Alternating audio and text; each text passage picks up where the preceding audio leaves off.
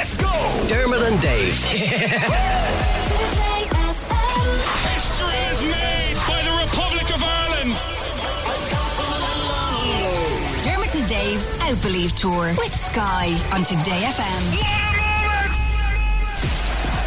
Yes, we are going to Australia to follow the girls in green on this incredible adventure at the world's biggest football tournament. But you'll get yourself in a hell of a mood for the tournament just beforehand. We have got all our outfits laid out on the bed. Just choosing which ones now to wear. They're all green.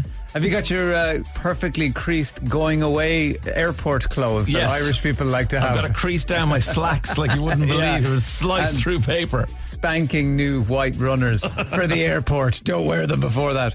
Well, look, our next guest has followed the incredible stories of Katie Taylor, Rachel Blackmore, and Shane Lowry, amongst many others. So it's only right he's following the road down under.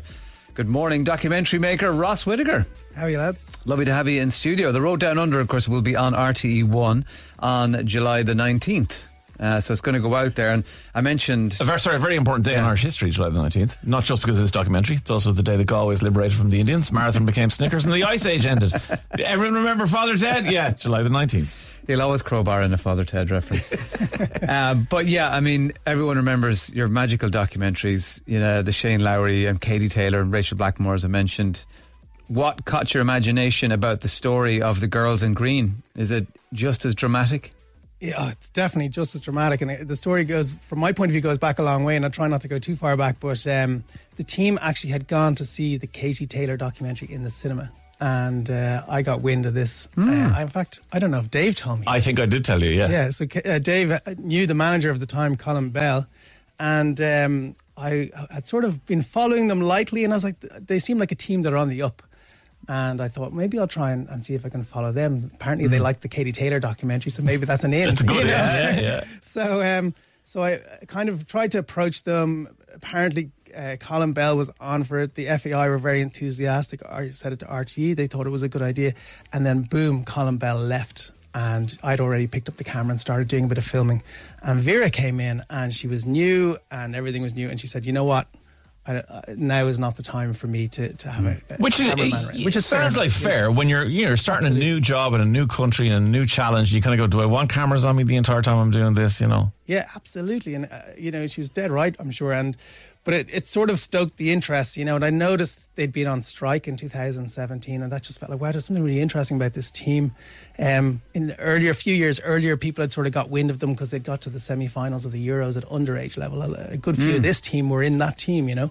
So I'd sort of, I, was, like, I wish so, I, you know, I could do it and, I, and maybe we'll come back around to it. And then when they qualified, I thought, well, okay, we, we can't follow them, in, you know, in the dressing room and stuff, but maybe we can look back at it. And I bumped into Katie McCabe actually, and uh, she had said to me, "Whatever happened to us doing a documentary?" And I said, "Well, maybe we could still do it." And she said, "Well, yeah, that sounds like a good idea." So I started again. Then, trying So is that then is that a very different proposition to the one where you shoot it as you go in the sense that you have to rely on I suppose archive footage you have to rely on I mean you can do your own interviews obviously with the players and with the, the, the stakeholders around it but you're you're not there capturing moments in dressing rooms and on sides of pitches which if you were making the documentary the way you would have done Yeah, which you know, obviously that's your first preference is to be there when it happens. Um, but it's also, I suppose, when you're looking back, you can be very clear on what the story is, and you knew there was an arc there. You know, there's so much interesting stuff that they happened to them over the last six or seven years. Um, and I suppose you can kind of almost not quite script it, but you can go to the broadcaster, RTE in this case, and say, well, this is what's going to happen. So there's some advantages um, to looking back on it as well.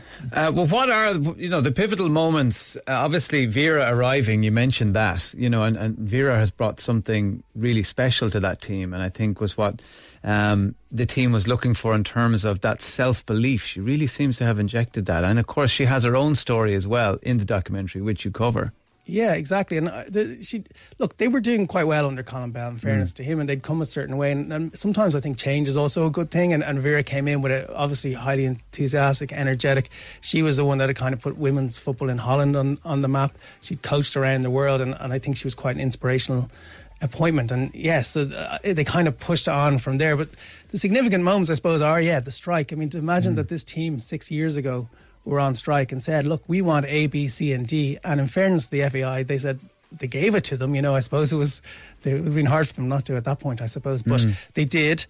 But then the other thing is, it comes a pressure with that. You know, you're kind of like, well, now that you have what you need to qualify, are you going to go and qualify? And then, So- of course, there's the drama around the Ukraine game and missing out on qualification for the Euros, which was such a heartbreaker. But I think a massive motivation for this team. In in you can you can see it through the documentary, but you can even see it just when you see any interview with the girls. They talk about that Ukraine moment and losing that game, not qualifying, and then what that did to their mindset coming into the World Cup qualifiers. massive, you know, and, and how it happened with this like incredibly unfortunate own goal. Uh, two of the players that had kind of come in halfway through qualifying in in uh, Áine O'Gorman, who'd come back, a hundred cap veteran, and Courtney Brosnan, the, the new manager, and then New goalkeeper, yeah. yeah, the new goalkeeper. So they, they kind of they lost out there, but they said to themselves, "We're never going to feel this kind of hurt again," and that has really motivated them. And they, I feel like they've been transformed over the last. They definitely the have, Amount of close games they've gone on to win and, and things like that. And especially Courtney Brosnan as an example, somebody who committed such a howler, and obviously goalkeepers suffer this thing where when they make a mistake, it's usually a goal. Everyone else in the pitch makes a mistake, it's usually not a goal. But she has now come back to become like the most consistent goalkeeper in football. Maybe, maybe only Mary Earps at England is as consistent in women's football as she is. She's absolutely amazing. But the team is universally loved, which I think is really important. And I know from going to the games, seeing their connection with the fans is so different than the men's team. And obviously, it's a different journey, and that there's no no right or wrong in that. But they are so adored by their fans, and and in the documentary, uh, there's lots of people talking about why this team are so loved. I can't think of a more open team who are so comfortable with who they are, with their fans, with each other, the way that they have embraced Vera Pauw and everything that she has been through. They're not afraid to stand up for their own rights. The amount of them that are openly gay and that they speak about that, they speak about, you know, trying to help young kids. And that means something to Irish people. Who they are outside of the football pitch is actually what defines them. And I think that is why they're loved.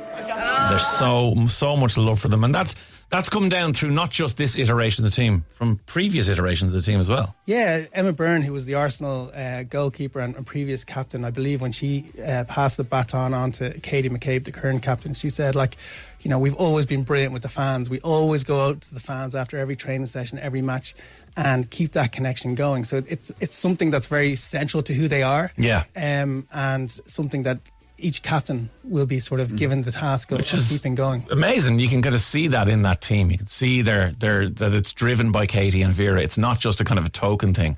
Oh, let's go do a lap and clap the fans. Like it's not that at all. You know. Yeah, looking at the, you know, when you get so close to the stories of these elite performers like Shane Lowry and Rachel Blackmore and Katie Taylor and now the Irish team, and we were looking at the Ukrainian loss, you know, and that one that they were devastated having not qualified for the Euros. Do you see themes and, you know, common themes? I- i- Is there often a really low moment with these athletes that they actually in some way need to drive them on to the next level? Or, are is that just convenient in a story that we see of success, whereas there's lots of other stories where something really bad happened and they just never came, you know, it never improved or didn't learn anything from it, you know? Well, look, I mean, obviously, don't they say like such a high percentage of top level sport is what happens between the ears? So, you, you know, building mental strength probably seems to be a huge part of it. Obviously, like Katie had massive low uh, in the Olympics. Yeah. Um, Shane threw away a four shot lead in the US Open, like spectacularly, uh, and came back then to win the Open. Again, having a four shot lead and all the psychological scars that would have been with that. Um, and Rachel, you know, she's had some some pretty bad injuries along the way and, and stuff like that, like any jockey. So yeah, it does seem for the right person to drive them on. Whereas for others, yeah, if it was me, I'd be like, oh god, give up now. yeah, definitely. Well, someone who displays that in spades is a footballer called Amber Barrett, who uh, went through an awful lot uh, in terms of her, her own footballing journey and everything like that, but also the disaster that happened in Creeslough in Donegal, where the petrol station blew up. You might remember this. Awful. And Amber, his her mother is from that town, and she's really connected to that town, and they know people, you know, who were caught up in that tragedy. And literally, I'm right in thinking it was a couple of days after that that she was due to play for Ireland, and there was obviously if you, if you wanted to go and take time, you could go and take time. But Amber Barrett didn't. She stepped up. She talked to Vera, and then this happened. She came to me and she said, Vera, if you put me on, I'll do it for you. As I left the bench, one of them shouted, "Do it for Donegal." That never left my head for the for the next 30 minutes. I just remember Niamh he just heading the ball clear. She's crushing it down to Denise. As soon as she got the ball, I was gone. It was the best pass in Denise's career. And Barrett's giving herself a chance here. Go on, Amber. Go on. Amber Barrett in on goal. Amber Barrett makes the breakthrough. Oh, that was And that is the goal that sent us to this World Cup and is why we are going to Australia to bring you everything about this and why Ross has made this an incredible documentary about the Girls of Green, which you can see on Wednesday. That is this day week, uh, on the 19th of July, and it is on at half nine on RT1.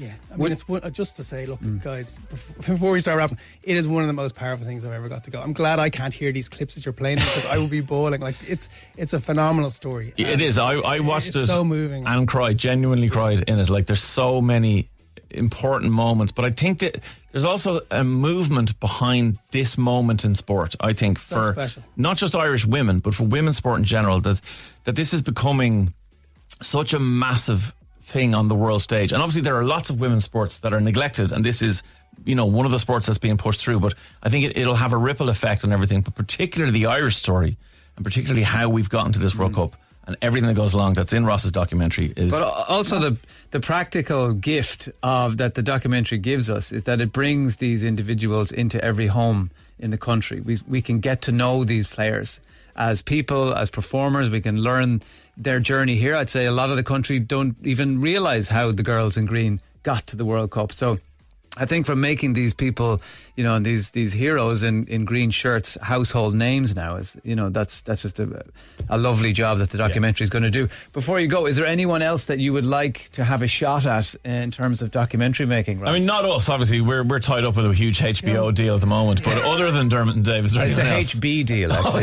HB is the ice Yeah, creams. it's Yeah, just yeah. chalk I ices. filmed with you before, and I'm not sure I want to go back there. But uh, the, uh, look, I mean, there's there's still some, I suppose, largely untold sporting stories getting under the hood mm. of, of Paul McGrath, Roy Keane. I think Rory McIlroy is an absolutely fascinating one, particularly if he goes on to win another major. I mean, that would be Yeah. what a story in terms of the scars of, of the last few years in those majors. So, like, And he's a talker too. I mean, he's quite a deep thinker as well. He's not afraid Yeah. to to let his emotions show. I think I, any sports fan, particularly golf fans, would just love to see an in-depth Rory inter, uh, I got, I got to interview him. I did interview him one time for that Shane Lowry doc that you mentioned, Mm. and it is, he is he listens to the question and he trusts tr- like he, he just said you know he does there's no filter. I mean, obviously there must be a bit of a filter, but he's very open. So like I do think there's probably a lot to find out there. You know, Mm. Yeah. people have mixed feelings about him for some reason, but that again that makes it even more. Yeah, well, certainly your CV speaks for itself, so I wouldn't be surprised if that's the next thing we see happening. Our documentary maker, Ross Whitaker,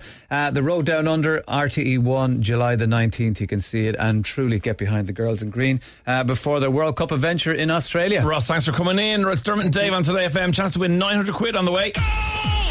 Dermot and Dave's Outbelieve Tour with Sky on Today FM. Dermot and Dave, weekdays from 9 a.m. Today FM.